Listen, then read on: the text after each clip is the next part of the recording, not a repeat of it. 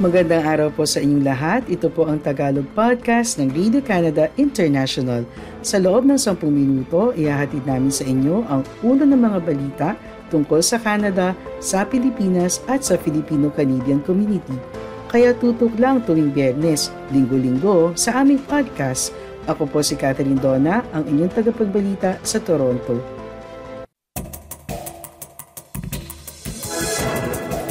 Ang ulo ng mga balita na dapat niyong tutukan, Canada nakiisa sa pagdiriwang ng Pilipinas sa National Heroes Day.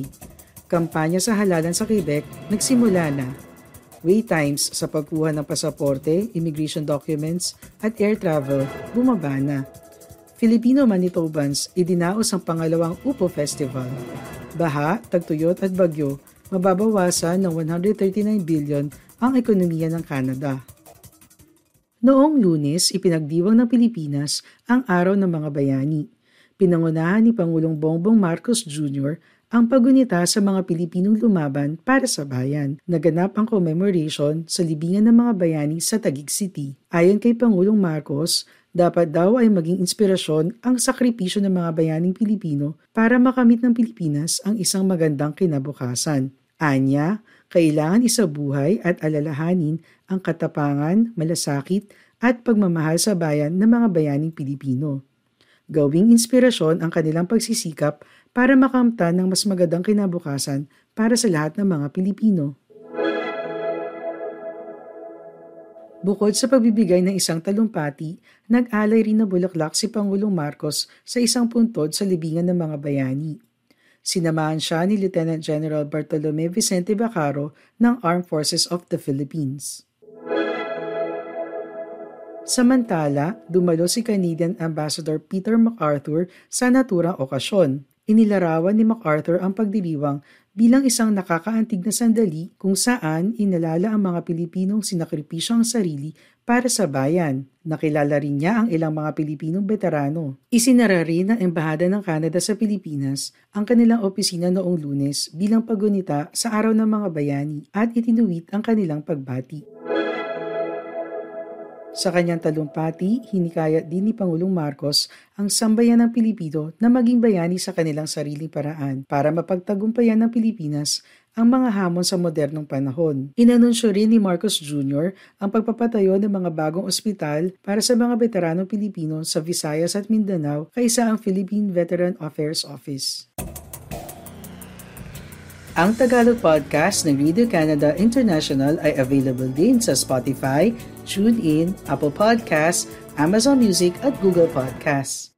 Nagsimula na ang election campaign sa Quebec pero marami Anglophones ang nagsasabi na sila ay tila binabaliwala ng provincial government. Anglophones ang tawag sa mga tao nagsasalita ng wikang Ingles. Nang manalo ang Coalition Avenir Quebec ni François Legault noong nakaraang eleksyon taong 2018, sinabi niya sa mga Anglophone na ang kanyang gobyerno ay magiging gobyerno rin nila. Ngunit pagkalipas ng ilang taon, maraming Anglophones ang nagsasabi na nabigo si Legault na tuparin ang pangako na yun.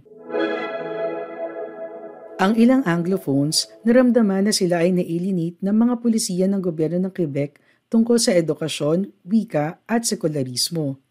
Ang iba naman, nagalit sa desisyon ni Ligo na hindi makibahagi sa isang debate sa telebisyon na isasagawa sa wikang Ingles. Kahit ang Quebec Liberals, ang tradisyonal na partido ng mga botanteng Anglophones, ay binabatikos din.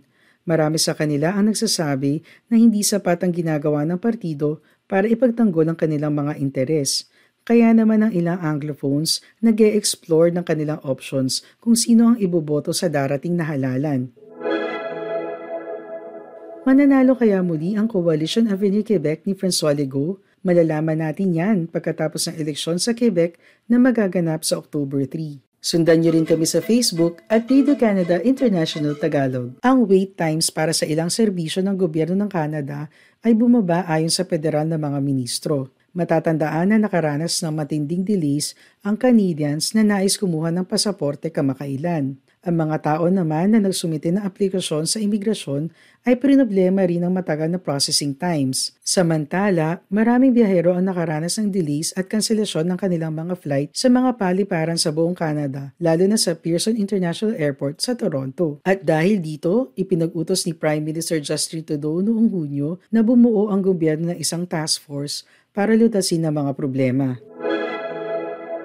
Noong lunes, ibinalita ni Minister Mark Miller ng Labor on Services to Canadians sa isang press conference sa Ottawa na ang wait times para sa mga serbisyong nabanggit ay bumaba na.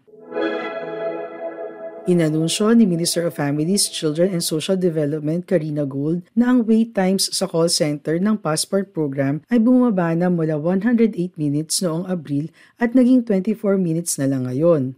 Ang pagbaba ay dahil sa pagdaragdag ng mga empleyado at mga pagbabago sa teknolohiya ng phone system. Dagdag pa ni Minister Gould, ang bilang ng mga empleyado na nakatuon sa passport program ay nadagdagan ng 62% ngayong taon. Nagpatupad din ng triage system at pinasimple ang paraan ng pagre-renew ng pasaporte para sa mga taong naisyuhan nito sa nakalipas na 15 years.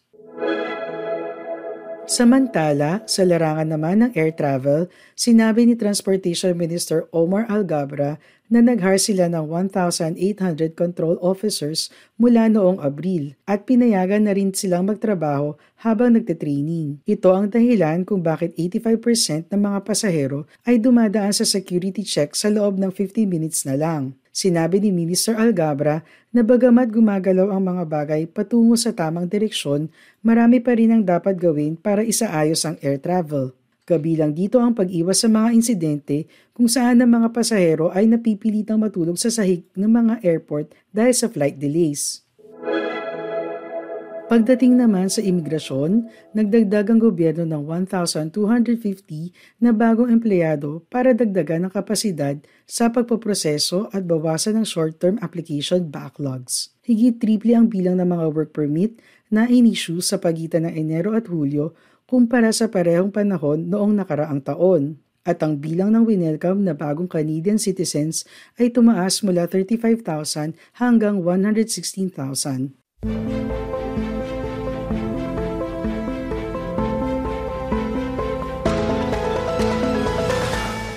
Noong August 8, idinaos ang pangalawang UPO Festival ng Filipino community sa lungsod ng Winnipeg sa Manitoba. Ang UPO Festival ay ginanap sa Maples Multiplex area na pinuntahan ng maraming Pilipino. Tulad ng biggest pumpkin festivals sa Canada, ang UPO Festival ay isang kompetisyon para makita kung sino ang hardinero na kaya magpalaki ng pinakamahaba at pinakamabigat na upo. Ang upo ay isang gulay na kilala sa wikang Ingles bilang bottle gourd. Ito ay isang uri ng gulay na madalas gamitin sa lutuing Pilipino.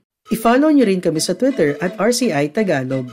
Talaga namang ipinagmamalaki ang Upo Festival ng Filipino Manitobans. Sinabi ni Brix del Carmen ang nanalo para sa pinakamahabang upo noong 2021 na simple lang ang kanyang sikreto sa pagpapalaki ng kanyang upo. Ang dumi ng kanyang alagang kuneho ang ginagamit niyang pataba sa kanyang mga tanim na upo. At ngayong taon, brinik ni Brix ang kanyang sariling record.